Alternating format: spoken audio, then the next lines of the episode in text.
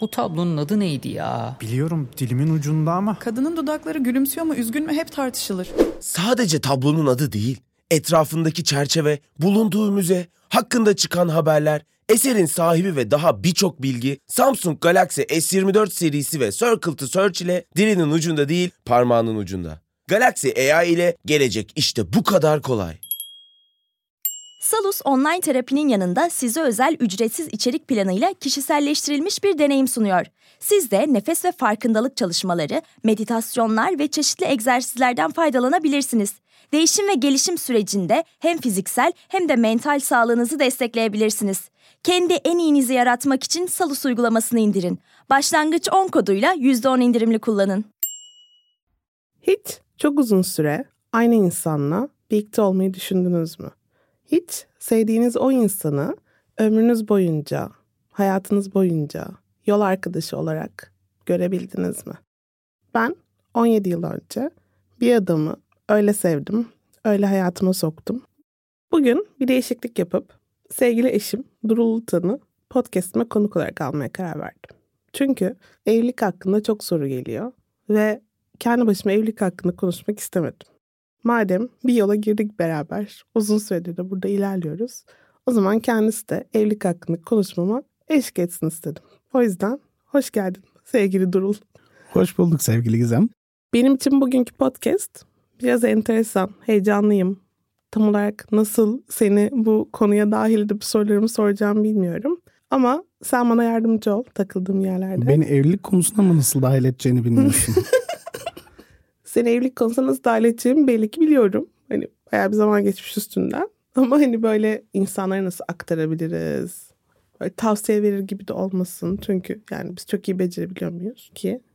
yani çok kötü becerdiğimizi zannetmiyorum. 15 yılı geçti sonuçta evliliğimiz ama e, belli ki bir şeyleri doğru yapıyoruz. Bence doğru yaptığımız düşündüğümüz şeylerden bahsedelim. Belki yanlış yaptığımız düşündüğümüz şeylerden de bahsedelim. Hepsini bir araya getirip yaptıklarımızı yanlış yaptıklarımızı yapmayın, doğru yaptıklarımızı yapın diyebiliriz diye düşünüyorum. Hadi Çok bir, çok büyük bir bilgiçlik taslamayalım elbette ki. Öyle bir amacımız yok sonuçta ama hani bu bir örnektir, bir veri noktasıdır. İnsanlar bu noktayı alıp devam edebilirler bence. O zaman şöyle şey gibi. Böyle bir pencere açıp evliliğimize şöyle minik bir kesitten bakmak gibi. Olur, güzel bir tasvir oldu evet. O zaman sevgili dinleyiciler hazırsanız ben nereden bileyim'in bu bölümüne başlayalım ve evliliği ben nereden bileyim diye soralım.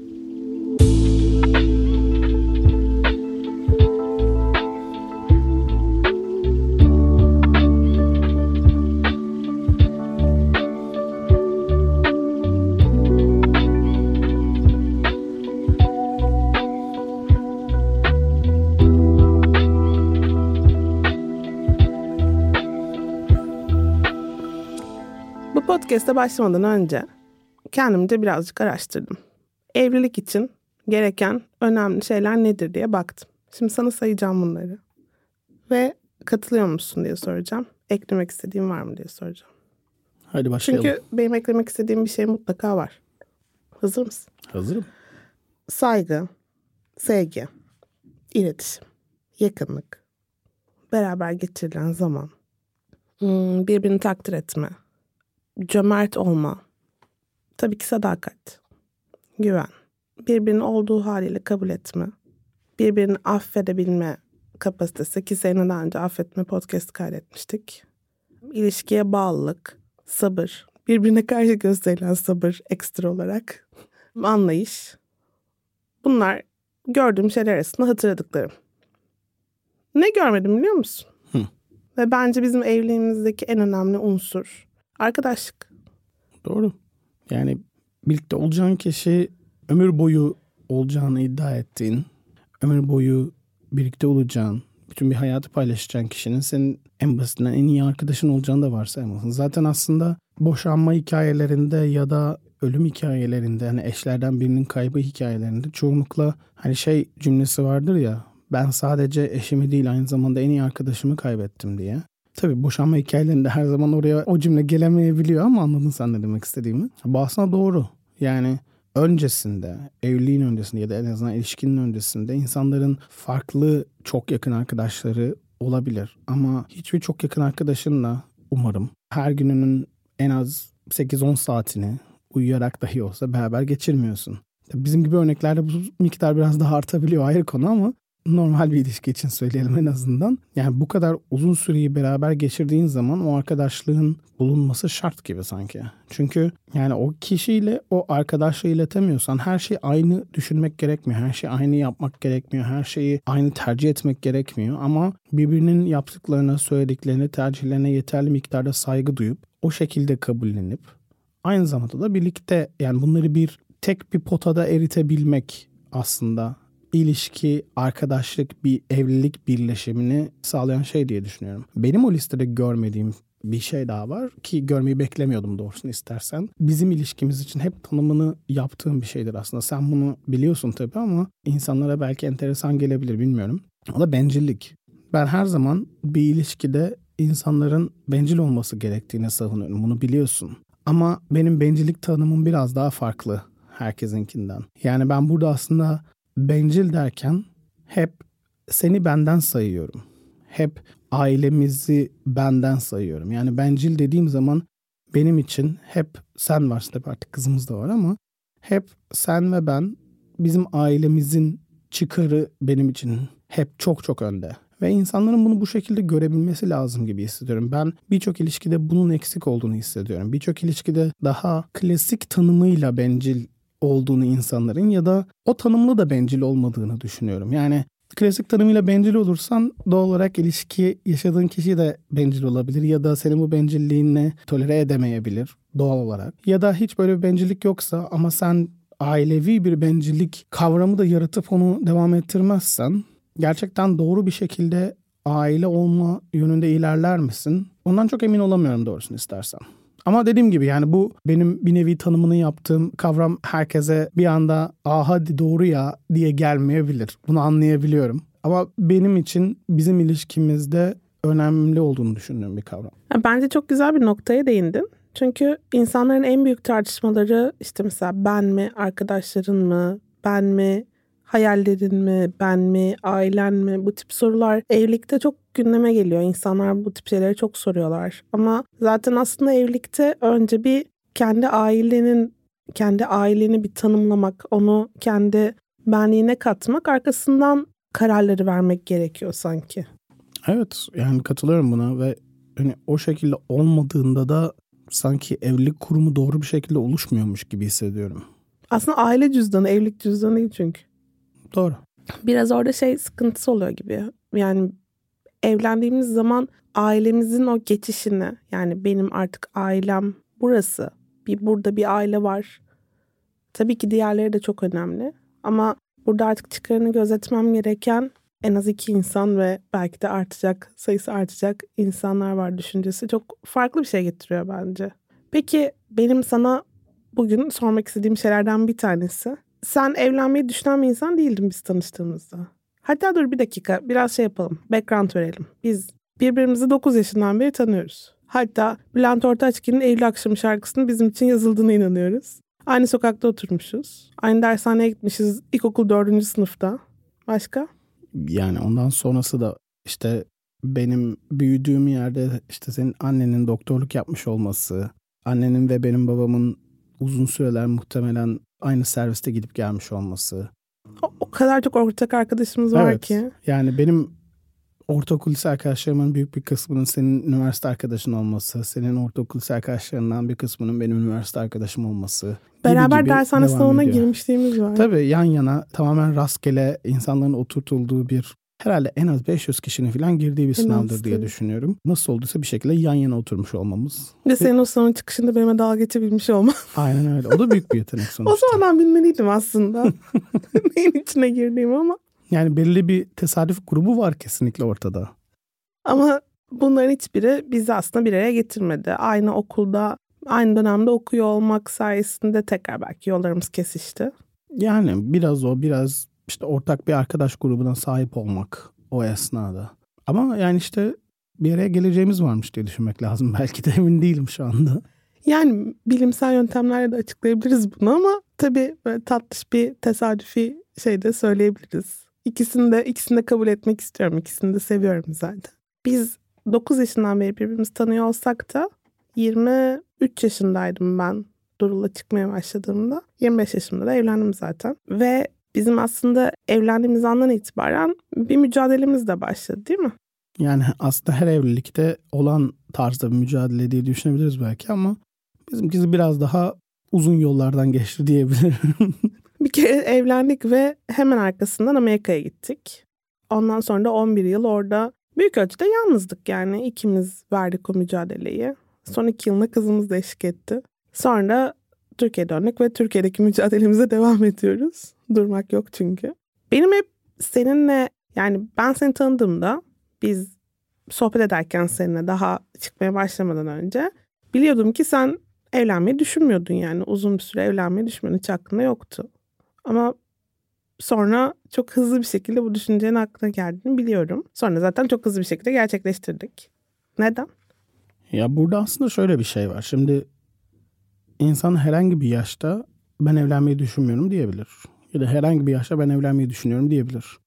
Evlenmeyi düşünen bir insan ah tamam 6 ay sonra evleneceğim gibi bir durumu yok. Yani öyle bir sonuca ulaşmıyorsun. Ya da evlenmeyi düşünmeyen bir insanın yıllarca karşısına evlenmeyi düşünebileceği biri çıkmayacak diye bir şey yok. Hani konuşmaya başladığımız o esnada ki düşüncem daha çok şeydi yani şu anda hayatımda kısa ya da orta vadede evlenmeyi düşünebileceğim biri yok. O zaman ben doğal olarak evlenmeyi düşünmüyorum şeklindeydi. Yani evlenmiş olmak için evlenmeye gerek yok anlamındaydı biraz daha. Ama yani seninle çıkmaya başladıktan sonra senin de dediğin gibi çok kısa bir süre içerisinde evet bu benim hani istediğim ilişki, benim istediğim insan, benim ömrümü geçirmek için uygun gördüğüm insan dedim ve sana da söyledim zaten biz seninle evleneceğiz. Beraber bir hayatımız olacak şeklinde. Yani bunu gerçekten yüzde yüz hissederek söylemiştim. Bu noktada hani bunu bir evlenme teklifi olarak yapmadım. Bunu doğal olarak gelecekten gelen bir insan olarak söylemedim ama hani sonuçta insan bazı şeyleri görebiliyor ve gördüğü şeyler sayesinde bazı şeyleri öngörebiliyor diye düşünmek lazım herhalde. Öyle o şekilde. Yani hani burada aslında evlenmeyi düşünmüyordum. Bir anda evlenmeyi düşünen bir insan oldum şeklinde yorumlamaktan ziyade o esnada evlenmek için herhangi bir sebebim yoktu. Seninle tanışıp işte çıkmaya başladıktan sonra evlenmek için yüzde yüz bir sebebim oldu şeklinde düşünebiliriz diye düşünüyorum. Ben seninle çıkmaya başlayana kadar herhangi bir insandan sıkılmama ihtimalimi görmüyordum. Gerçekten. Hala bekliyorum benden sıkılacağın zamanı. Bayağı uzun zaman geçti üzerine. Hiç belli olmaz. Yani seninle bence benim için yani benim için sen çok renkli bir karaktersin. Yani benden çok farklı olmanı çok seviyorum.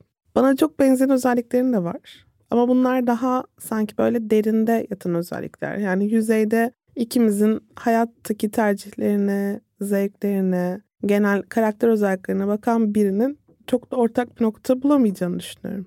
Ne dersin? Öyle. Yani zaten bizi tanıyan birçok insanın da şey diyeceğini tahmin edebiliyorum. Yani işte Gizem böyle böyle bir insanken Durul böyle böyle bir insan. Nasıl bu insanlar bir arada? Ama aslında söylemeye çalıştığım şeyin bir kısmı da o. İnsanların birbirleriyle aynı şekilde davranması, aynı şekilde düşünmesi gerekmiyor.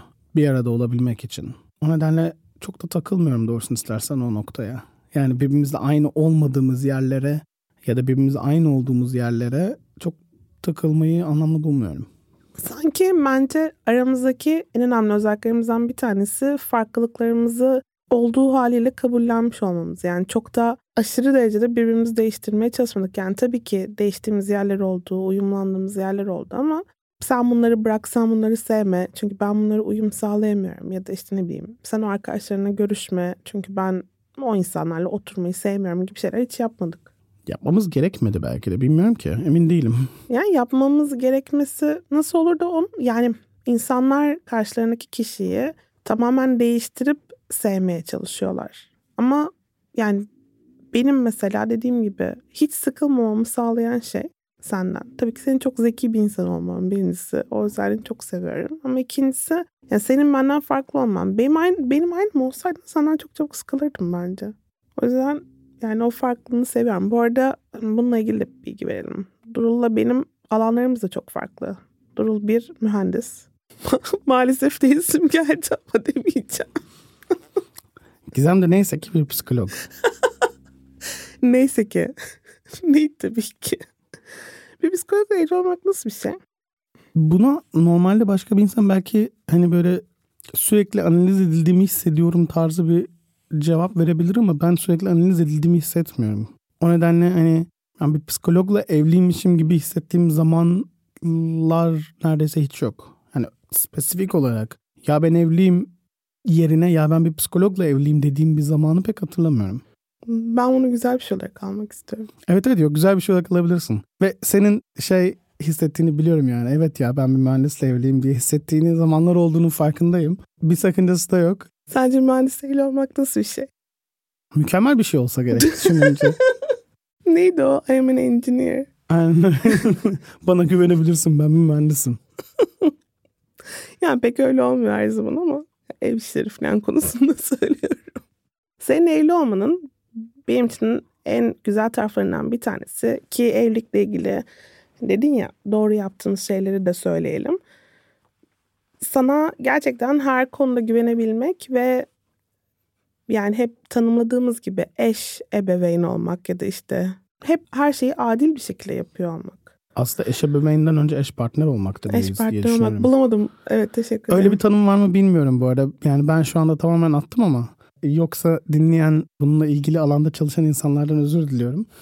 ee, ama Eş ebeveyn diye bir şey yok. Onu da biz uydurduk. Eş ebeveyn diye de bir şey yok bilmiyorum. Ben, Ben daha önce duyduğumu Ben hatırlıyor gibiyim uydurdum. de. Yani aslında zaten o şekilde olması gerekir gibi hissediyorum. Yani bazı sosyal normlar sebebiyle ya da işte fiziksel, fiziksel farklılıklar sebebiyle partnerlerin bir ilişkide aldığı varsayılan bazı görevler olabilir. Bunda bir sakınca görmüyorum. Ama genel anlamıyla bütün hayat işlerinin diyeceğim. Yani sadece ev işi olarak bakmamak lazım buna. Paylaşılması lazım bir ilişkide. Eğer bu şekilde olmuyorsa aslında büyük bir problem var demektir. Ve bunda şöyle bir şey yok hani ben çalışıyorum, sen çalışmıyorsun. O zaman sen bütün ev işlerini sen yap. Yani bu da adil değil bence. Ya da işte başka bir örnek bulabileceğimden emin değilim şu anda. Ama hani iki tarafın da kendisine zaman ayırabileceği kadar, iki tarafın da ilişkiye de zaman ayırabileceği kadar, iki tarafın da kendi yapmak istedikleri iş ile ilgili ya da hayatla ilgili her şeye zaman ayırabileceği kadar mutlaka bütün hayatla ilgili sorumlulukların paylaşılması gerektiğini düşünüyorum. Buna işte az önce eş partnerlik ismi verdim. Bundan sonra kullanabiliriz bu terimi diye düşünüyorum. Bunun çocuk bakımıyla ilgili ya da yani sadece bakım olarak değil de çocuk büyütme ile ilgili olan versiyonuna da eş ebeveynlik diyebiliriz. Onlarla eş ebeveynlik yapabilmek için öncelikle eş partnerlik yapmak gerekiyor gibi hissediyorum. Yani birçok kişiden ilk işte kızımız olduğu esnada ya da olmadan önce şey yorum aldığımı hatırlıyorum. Hani abi sen zaten ilk en az 3-4 yıl çok da alakalı olmayacaksın. Kız sürekli anneyi arayacak. Babanın hiçbir yeri yok. Aynen babanın pek bir yeri olmayacak zaten bu hani çocuk ilişkisinde şeklinde. Ben de önceki deneyimlerimden yola çıkarak yani olması lazım. Olmaması garip değil mi? Bunu biz niye sanki varsayılan olarak kabul ediyoruz şeklinde düşünmüştüm. Yani geldiğimiz şu noktada hani şunu görüyorum. Hep şikayet ettiğim bir şey. Evet Defne bana düşkün değil özellikle. Bu konuda kandırıldım çünkü sevgili dinleyici. Bana hep kız çocuğu babasına düşkün olur dendi. Kız çocuğu 7 yaşına gelmek üzere hala babasına düşkün değil. Beni dinleyicime Ama şikayet edemezsin. Şikayet ediyorum burada. Hala annesine düşkün. Ama bana daha önce söylenen hani ilk birkaç yıl sen alakasız olacaksın konuyla ya da işte senin bir hani müdahalen olmayacak şeyinin kesinlikle gerçek olmadığını kendi gözlerimle gördüm. Eğer iki eş de ilişki içerisinde yeterli miktarda mevcutsa, eş partnerlik söz konusuysa bu eş ebeveynlik olarak da ortaya çıkabiliyorsa çocuk olduktan sonra çocuk evet anneye biraz daha yakın olabiliyor. O fiziksel teması istese de baba sağlayamadığı için belki. Ama babasıyla olan ilişkisi de annesiyle olan ilişkisiyle 3 aşağı 5 yukarı eşdeğer olabiliyor. Yani bana düşkün olduğunu söyledin ya Defne'nin. Orada hani %51 ile %49'dur yani. Çok da Öyle bir bir şeydir. farklılık yok. Yok bana hani söylenen babaya düşkün olacak dendiğinde ben daha çok 80 ben 20 sen gibi düşünmüştüm. Abartmışsın sen ne tatlım İşte o. bilmiyorum ben kandırıldım bunu söylüyorum sadece. Öyle bir durum söz konusu değil. Yani 50-50'ye çok yakınız şu anda. Çocuktan sonra evliliklerin değiştiğiyle ilgili ciddi bilimsel çalışmalar var. Yani gerçekten çocuk evliliğin ortasına biraz bomba gibi düşüyor yani. çocuk evliliğin seyrini ciddi anlamda değiştirebiliyor. Ama burada şunu da gösteriyor çalışmalar. Yani aslında evlilik sağlam bir temele oturduysa çocuk evet biraz sarsıyor ilişkiyi. Şimdi dürüst olalım. Ama sonra tekrar bıraktığın yere gelebiliyorsun. Sence bizim evliliğimizde çocuk sahibi olmamız neleri değiştirdi? Yani birçok şey değiştirdi elbette ki ama yaşama, yani hayata bakış açımızı değiştirmedi. Hayata bakış açımızı değiştirmediği için de bizi değiştirdiği konular çok da önemli olmadı. Yani mesela Defne doğmadan önce birbirimize çok daha fazla zaman ayırabilen bir çifttik. Defne doğduktan sonra çok normal bir şekilde onunla da ilgilendiğimiz için birbirimize ayırdığımız vakit biraz daha azalmış oldu. Burada hani birbirimize ayırdığımız vakit derken ikimiz yalnız geçirdiğimiz vakit anlamında söylüyorum. Yoksa ailecek aslında biliyorsun Defne'yi de dahil ettiğimiz, üçümüz birlikte vakit geçirdiğimiz zamanları hep sayarız. Yani bu anlamda değişiklik olmaması zaten hani matematiksel olarak mümkün olmayan bir şey. En azından hani yetiştirdiğimiz çocuğu kendisiyle yeterli miktarda eğer fazla değilse ilgilenerek yetiştirmeyi başarıp bir yandan da ilişkimizin dinamiklerini çok da fazla yerinden oynatmayacak bir şekilde hayatımıza devam edebildiğimizi düşünüyorum. Peki nasıl? Ne yaptık da bunu sağladık mı diyorsun? Evet. Bence bunun için spesifik olarak bir şey yapmadık. Mesela o çok önerilen date'lere çıkmadık. Aynen. Yani bizim işte Defne Doğal'a 6,5 yıl oldu. Hadi 7 yıldır diyelim. 7 yıldır date sayımız kaç? Onu geçmez gibi hissediyorum. Öyle. Belki geçer bilmiyorum. Ben erkek tarafı olarak çok iyi hatırlamıyor olabilirim gerçi ama. Cinsiyetçilik yapmayalım. Tamam peki. Yani burada düşündüğüm şey illa dışarıya çıkıp dışarıda ikimiz yalnız başımıza bir yemek yiyip ondan sonra o şekilde zaman geçirmemiz gerekmiyor. Seninle birlikte evli olduğumuzu hatırlamamız için. Zaten aslında hani evlenmeden önceki dinamiği doğru bir şekilde oturtursan yanlış söyledim. Çocuk olmadan önceki dinamiği demek istedim. Çocuk olmadan önceki dinamiği doğru bir şekilde oturtursan çocuk olduktan sonra da o dinamiği devam ettirme çabası içerisinde olduğun sürece özel bir efor sarf etmeye gerek olmuyor. Peki zaman ayırmak konusunda birbirimize bence şöyle bir özen gösterdik. Yani bu konuşarak yaptığımız bir şey olmadı. Baştan karar verdiğimiz bir şey olmadı. Bu arada biraz konuyu dağıtmış olacağım ama ben şimdi podcastlerde sen benim podcastlerimi dinlemiyorsun ama Ben seni sürekli dinliyorum zaten. Ekstradan podcastlerini dinlememe gerek olduğunu zannetmiyorum. tamam, tamam peki. Bu arada yani Semih'in podcastlerini dinlemen gerçekten tuhaf olurdu bence. Sürekli benimlesin. Onun dışında da ben senin konuşmalarını dinliyorum. Bazen yanında geldiğim zaman. Podcastleri bazen senin yanında kaydediyorum. Aynen öyle. yani o nedenle ekstradan açıp da podcastını dinlemem biraz abesle işgal kalabilir gibi hissediyorum. Bazen arkada tabii podcast'te görüntü olmadığı için arkada durulun uzaklardan bir yerden beni izleyen gözlerini görebilirsiniz podcastlerde. Yani ben bu podcastlerde insanlara bazen hani bilimsel olarak neyin ilişkiler için iyi ya da kötü olabileceğini anlatıyorum.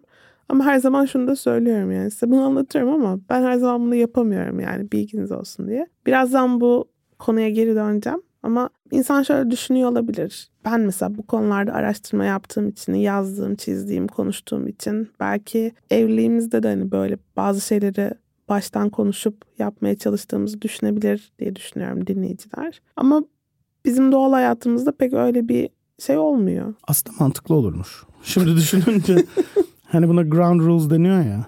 Evliliğin başında ya da ne bileyim ilişkinin başında. Ya da oturup, çocuğun başında. Çocuğun.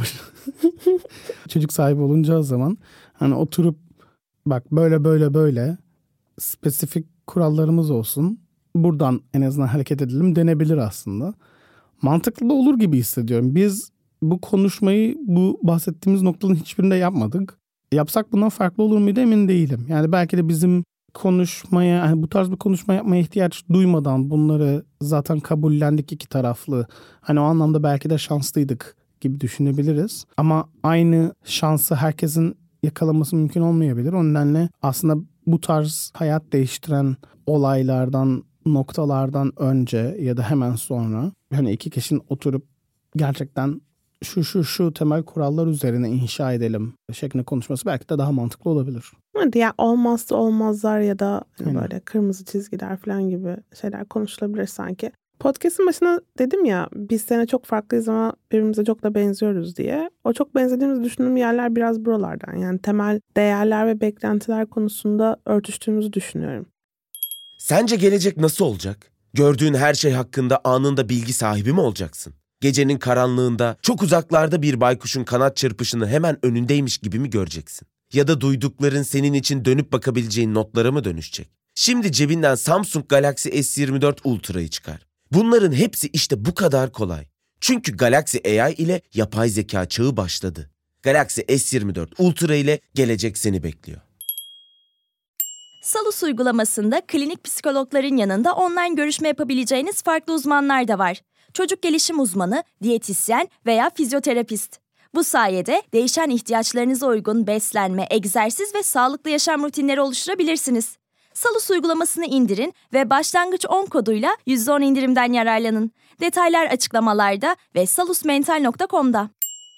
Şimdi farklı olduğumuz bir noktadan bahsedeceğim. Haydi bakalım ne geliyor. Çatışmalar. Peki. Şimdi bu kadar uzun zamandır birlikteyiz. Ne sıklıkla tartışıyoruz dersin? Hiç tartıştığımızı hatırlamıyorum ben seninle. Bu arada aklıma şey geldi. Acaba dinleyici buna inandı mı? Aklıma ne geldi? Ee, bu TEDx konuşmasında ben evliliğimiz ve hani ideal ilişki üzerine konuşmuştum ya. Altta biri şey yazmış. Ne kadar tutkusuz bir ilişki. Çok sıkıcı. Niye bunlar evlenmişler falan gibi bir şey yazmış. Twitter'da yediğim linçlerde de bazen geliyor ya. Bu kadar. Haksız değil. Çok sıkıcı bir ilişkimiz var. Sürekli sıkılıyoruz. Ay, bir, bir de şey vardı. Şarap kadehlerimizi elimize alıp şömineye bakarak birbirimize hiç konuşmadan ve temas etmeden oturduğumuzu iddia eden bir Keşke şöminemiz olsaydı da bunu test etme şansımız olsaydı diye düşündüm şu anda. Sen bizim konuşmadan oturabileceğimize inanıyor musun? Hayır. şey, pardon, ben belki. kon- diyecektim tam ben konuşmadan. Ben konuşmadan bir süre oturabilirim gibi hissediyorum. Yani en azından challenge olarak alırsam belki birkaç dakika konuşmadan oturabilirim gibi hissediyorum. Ben birkaç dakika konuşmadığımda Durul Giren'le gelip beni kontrol ediyor. Peki şunu söyleyeceğim. Çatıştığımızı biliyoruz.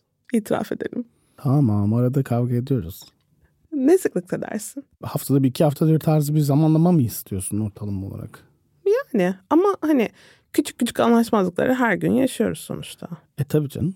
Çok normal bir şey. Herhangi iki insan küçük anlaşmazlıkları her gün yaşamalı zaten. Yaşamıyorsa o insanlar biraz fazla aynı demektir gibi hissediyorum. Peki daha böyle seslerin bir tık yükseldiği tartışmalar ne sıklıkta yaşıyoruz sence? Yani ortalamaya vurursan herhalde haftada bir belki iki haftada bir Gerçekten mi? değil midir? Daha mı seyrek diye düşünüyorsun? Bilmiyorum herhalde ben iki Bu haftada bir falan. sonra bir anda sıklaştı. Ya hayır hayır dürüst olun istiyorum gerçekten. Yani sonuçta Ya çok enteresan bir şey var. Sonuçta bazen iki ay, iki buçuk ay geçiyor. Gerçekten sesimi yüzü bile yükselttiğimiz, o şekilde tartıştığımız bir zaman olmuyor. Bazen ise üst üste beş gün farklı farklı şeylerden tartıştığımız olabiliyor. Yani bu o nedenle de ortalama alması biraz zor bir şey. tamam sevgili mühendis. Bir de ortalama derken medyan mı Tamam alacağız? susar mısın? Tamam peki pardon. Peki şunu söyleyeceğim. Ya işte mühendis evli olmanın şeyleri yani görüyorsun. hayır üstelik aynı miktarda istatistik gördük. Yani ben niye böyle espriler yapmıyorum? Benimkisi daha gerçek olduğu için. Hı hı. Senin psikologlar olarak aforoz ederiz seni. Ama çok tehlikeli starda yüzüyorsun. Bence dinleyicilerimiz arasındaki psikologlar benim espri yaptığımı anlarlar. Merak etme. tamam peki. Şimdi tartışıyoruz. Bazen o tartışmaları iyi yönetmiyoruz da. Onay mı arıyorsun anlamadım. Evet bence de bazen iyi yönetmiyorsun. Öyle söyleyemezsin. Söyledim bile valla. Hiç sorumluluk almayacaksın yani. Tamam tamam ben de iyi yönetmiyorum bazen. Ne- sence tartışmalarımızı iyi yönettiğimizde ne yapıyoruz? İyi yönetmediğimizde ne yapıyoruz? Soruyu sanırım tam olarak anlamadım. Çünkü iyi yönettiğimizde iyi gidiyor, iyi yönetmediğimizde kavga ediyoruz gibi Hayır bir öyle bir yerde değil. yere varacağım şu noktada. Yani sence benim tartışmalarda en çok yanlış yaptığım şey ne? Hmm. Şimdi bir sıralama yapmam lazım. yani şöyle söyleyebilirim aslında. Bence nasıl tam olarak cümleye dökebileceğimden emin olamadım da. Üst üste aynı şeyle ilgili böyle makineli tüfek gibi birçok şey söyleyebiliyorsun. Zannediyorum ki sen de Biliyordum tahmin ediyordun bunun geleceğini. geleceğini. Ama Yani. daha iyiyim artık bu konuda. Evet evet kesinlikle zamanla kesinlikle daha iyiye gidiyor. Ama hani eğer tartışmalarda en sık yaptığın ya da en belirgin hata olduğunu düşündüğüm şeyi soracak olursan cevabım hala bu. Bu hani çok çok yapıyorsun demek değil illaki ama hani aralarında en fazlası. Yani böyle bir şeyle suçlayıp ondan sonra bir soru sorup sonra soruya cevap almaya çalışmadan kendin cevap verip ben bazen böyle 3-4 dakika üst üste senin bir şeyler söylemeni dinleyip ondan sonra hangi birine cevap vereceğimi şaşırıp afallayabiliyorum ve hani arasından birine cevap veriyorum ondan sonra da benim söylediklerim arasında buna mı takıldın diyorsun mesela. Ama hani birinden birine cevap vermek zorundayım. Ne yapabilirim ki falan gibi bir düşünce içerisinde kalıyorum. Bilmiyorum bunun psikolojide bir yeri vardır eminim ki sen şimdi orayı güzelce bağlarsın ama eğer burada hani terzi kendi söküğünü dikemez gibi bir durum söz konusuysa herhalde bu nokta olduğunu söylerim en belirgin olarak. Ben podcastlerimde sık sık benim kaygılı bir insan olduğumu söylüyorum. Hatta senin kaçıngan olduğunu da söylediğim yerler olduğunu eminim. Bu da mı bağlanma stiline bağlanacak? E doğal olarak. Peki. Nasıl yani bunu bilmiyor olamazsın. Tartışma esnasında üst üste bir dolu şey söylemen kaygılı olduğun için mi? Evet. Okey. Benim kaçıngan olmamın konuyla nereden bağlantısı var peki? Sana cevap veremiyor olmam mı? Ya mesela ben tartışmalar esnasında aynı anda sana birçok farklı yerden birçok farklı şey söylediğimde böyle makinalı tüfek gibi senin o shutdown etmen kaçıngan olmanla ilişkili bir şey. Ben bir şey kapatmıyorum ki. Söylediğin şeylerin hepsini aynı anda algılamaya çalıştığım için başaramıyorum sadece. yani Ha, kendimi kapatmaya çalıştığım için değil yani. Ama mesela ısrarcı olursam yani artık yapmıyorum. İlişkimizin ilk zamanlarında ben de bu konulara hakim değilken daha çok yaptığım bir şeydi ve senin de kendi kapatman daha çok gördüğümüz bir şeydi. O zamanları hatırlıyor musun? Hayal meyal. Yok gerçekten ya, dinleyiciye şeyi verebilmek istiyorum. Kaçıngan bir insan olarak yani o kendi kapattığın zamanlarda hissettiğin duyguyu anlatabilmek isterdim. Yani anlatabilmeni isterdim, duymalarını isterdim. Çünkü ben kendi kaygılı olduğum zaman yani içimdeki dürtüyü tanımlayabiliyorum yani. Bir an önce çok acele bir şekilde Durul'a aklımdaki her şeyi anlatmam gerekiyor ki beni anlasın ve beni sevmeye devam etsin gibi bir böyle dürtü sarıyor beni. Yani şöyle düşünüyorum. O en kaçıngan olduğum zamanlardaki hislerimi toparlayıp ifade edebiliyor olsam zaten muhtemelen kaçıngan olmazdım.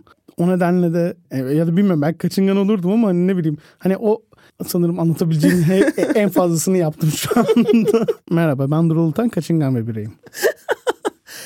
Ya ikimizin sonuçta ilişki içerisinde oldukça güvenli bir alana taşındığımızı biliyoruz. Hatta bağlanma testini çözdüğümüzde senin benden daha güvenli çıktığını gördü bu gözler yani. Evet doğal olarak.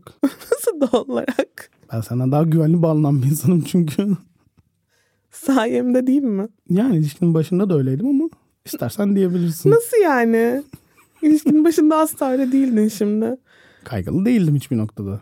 Canım kaygılı bağlanmamak zaten güvenli bağlanmak anlamına gelmiyor. of Allah'ım sen benim podcastlerimi biraz dinlesene. ya şey hatırlıyorum. Kaçınganlığının doruk noktasında ilişkimizin ilk günü elimi tutma çaba tutmama çabanı hatırlıyorum. Yani ilişkinin henüz ilk gününde miyiz? Eksi üçüncü gününde miyiz? Eksi yirminci gününde miyiz? Hayır arkadaşım Henüz- başlamıştık o gün ya. Yani resmi olarak dediğin zaman zaten her şey bir duruyor. Resmiyet nedir şeklinde. Ama Öpmüştün bir kere beni artık. bizim bir dakika bizim jenerasyonda öpüştük mü zaten çıkıyor olmuyor muyduk? Bana öyle dendi. bu konseptler konusunda benim kafam çok karışık. O zaman seni başka bir podcast'ime davet edeyim. Yeter artık dinle şunları. Situationship ile ilgili podcast'ın var mı? Var. Tamam onu dinleyeyim ben o zaman. Biz situationship'te miydik sence? Ne bileyim hiçbir fikrim yok. Atıyorsun ya şu anda. Random kelimeleri attın yok ne ortaya. olduğunu biliyorum sadece tanımlayamıyorum. Bir tanım koyma ihtiyacı hissetmemiştim hiçbir noktada. Dediğim gibi podcast'ımı dinlemelisin. tamam peki. Peki son bir sorum var sana. Ondan sonra da bitireceğim. Sor bakalım. Sence bizim en büyük mücadelemiz ne oldu? Çok yüklü bir soru oldu. Cevap arıyorum. En büyük mücadelemiz. Şimdi bu soruyu sorunca Sen cevap ver istersen ben senden feyz alayım. yani uzun bir süre mesela birbirimizden ayrı yerlerde okuduk ve birbirimizi görmek için ciddi bir çaba sarf ettik. Ya onu da hemen bir açıklama yapalım. Herkes bunu bilmiyor tabii ki. Biz Amerika'da okuduğumuz esnada birimiz Upstate New York'taydık, Ithaka'daydık. Diğerimiz Güney Carolina'daydı. Yani ikisinin arası Ağrı İzmir gibi. Değil mi? Arabayla 14 saat sürüyordu. Ve direkt uçuş yok. Evet. Ve biz birbirimizi her hafta sonu gördük. Hı hı. Sanırım hiçbir hafta sonu atlamadık. Ya da belki bir kere atlamışızdır emin değilim. Yani öğrenci halimizde yaptığımız bütün birikimi uçak biletlerine ayırdığımızı düşününce. Ne birikimi? Neyden bahsediyorsun? Yani evet kesinlikle birbirimizden ayrı bir şekilde ilişkiyi, evliliği götürme çabası. Üstelik sadece birbirimizden ayrı değil aslında. Türkiye'de bıraktığımız herkesten ayrı şeklinde düşünmek lazım. Bizim en büyük mücadelelerimizden bir tanesiydi. Bir başka bir tanesi de aslında beraber olma halimiz olarak söyleyebilirim. Yani diğerinin tam tersi gibi gireceğim ama aslında değil. Şu şekilde yani biz evlendik ve Amerika'ya gittik. Amerika'ya gittiğimizde az önce senin de söylediğin gibi tamamen yalnızdık. 11 yıl geçirdik. Bunun 9 yılında tamamen yalnız, 2 yılında Defne ile birlikteydik. Yani aslında Defne evet bizim mücadelemize ortak oldu demek lazım ama çok büyük bir katkıda bulundu denemez. Daha çok güzel güzel yan tarafımızda bizi seyrediyordu mücadelemizi.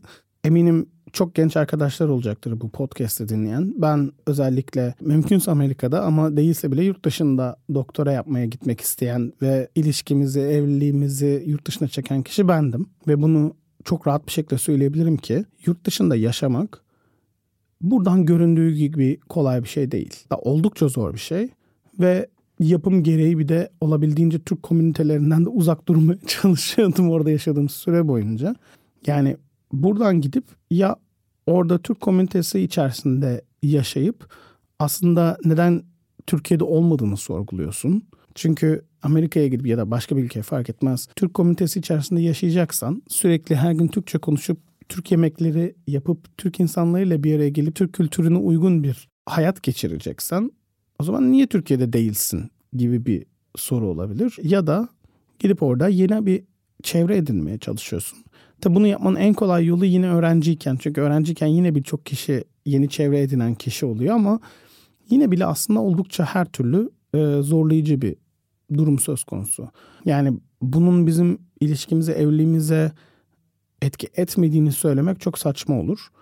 Kesinlikle orada yaşadığımız süre boyunca sürekli olarak yaşadığımız yere alışma çabası içerisinde olmak ve bunu evliliğimizin gelişimiyle beraber götürmek zorunda olmak tabii ki bizi çok zorladı. Üstelik de bunu yaparken şimdi 11 yıl Amerika'da geçirdik deyince insanlar hani bir eve girdik 11 yıl sonra o evden çıktık gibi düşünür diye endişe ediyorum.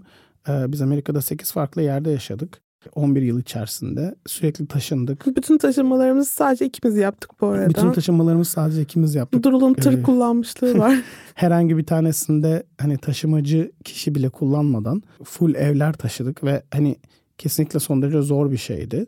Hani bütün bunları değerlendirdiğimizde aslında belki de evliliğimizi hem en çok zorlayan ama hem de en çok güçlendiren şey e, bu yolculuğu seninle beraber geçirmiş olmak. Bütün zorlukları da güzellikleri de beraber yaşayıp anılarımız içerisinde dahil edebilmiş olmak.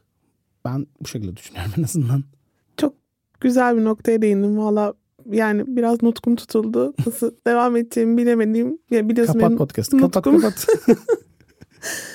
Seninle mücadele vermeyi çok seviyorum gerçekten. Yani senin benim için yapabildiklerini de çok seviyorum. Bugün sabahleyin podcast'ı podcast'ı düşünürken sana ne sormalıyım diye düşünürken çünkü bu arada arkadaşlar çok spontan gelişti. Yani ben stüdyoya gelecektim. Durul'un buralarda işi vardı. Dedim ki hadi benimle gel ve bu podcast'ı kaydedelim. Seni en çok sevdiğim zamanlardan bir tanesi. Bunu hiç bilmiyorsun. Bak bu podcast'ı öğren. Hayırdır inşallah. Domates yetiştirdiğin zaman.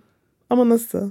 Beni en çok domates yetiştirirken seviyormuş arkadaşlar. Duydunuz. Bundan sonra bunun üzerine gidiyorum. Sevdiğim zamanlardan biri dedim. Hmm, peki. Hani şu domates bitkimiz vardı ya. Hı hı. Toprağa böyle neredeyse 3 santimken diktiğimiz Hı hı. fide. Bir aylık Türkiye'ye gelip gitmemizden sonra koca bir ormana dönüşmüştü. Hı hı. Ve o domatese ciddi bir şekilde ilgilen, ilgilenmemiz gerekiyordu ama tam ben o esnada hamile kalmıştım. Hı hı. Ve hiçbir şey yapamıyordum. Ve senin toprakla, bitkilerle hiç alakan olmamasına rağmen hatta özellikle hoşlanmamana bile rağmen o domateste hiç söylenmeden, bir kere bile laf etmeden ve böyle gayet de keyif olarak böyle koklaya koklaya aşkım domateslerimize çok güzel oldu Ama diye çok güzellerdi. Ne yapayım ya? yetiştirmiş olabilmen. Bence bu seni çok güzel tanımlıyor. Yani bizim evliliğimiz içerisindeki seni. Hani o böyle esnekliğin, uyum sağlayabilmen ve bir şekilde her zaman orada olabilmen benim için inanılmaz kıymetli. İyi ki benim eşimsin. Belki bundan yıllar sonra Defne bu podcast'i dinler. Ve bir anne babasının ilişkisine birazcık daha farklı bir yerden bakar. Bize Yani ne kadar farklı bir yerden bakabileceğini bilmiyorum. Bütün ilişkimize neredeyse tanık oluyor zaten kendisi. Ama sonuçta konu üzerine konuşmaktan bahsediyorum. Peki. Ama iyi ki geldin bugün. İyi ki varsın. Belki yaparız tekrar böyle bir podcast bölümü. Neden olmasın? Eğer dinleyicilerin soruları olursa, üzerine konuşmamızı istedikleri şeyler olursa gördüğünüz gibi gayet ikimiz de açık insanlarız. Konuşmayı ben çok seviyorum. Durul da bana eşlik ediyor. Aynen öyle. Gizem çok seviyor ben eşlik ediyorum. Her zaman sorularınızı gönderebilirsiniz. Ben Durul tekrar stüdyoya çekebilirim. O yüzden iyi ki geldin tatlım. İyi ki davet ettin. Teşekkür ederim. Seni seviyorum. Ben de seni. Görüşmek üzere sevgili dinleyiciler. Hoşçakalın. Hoşçakalın. Boğa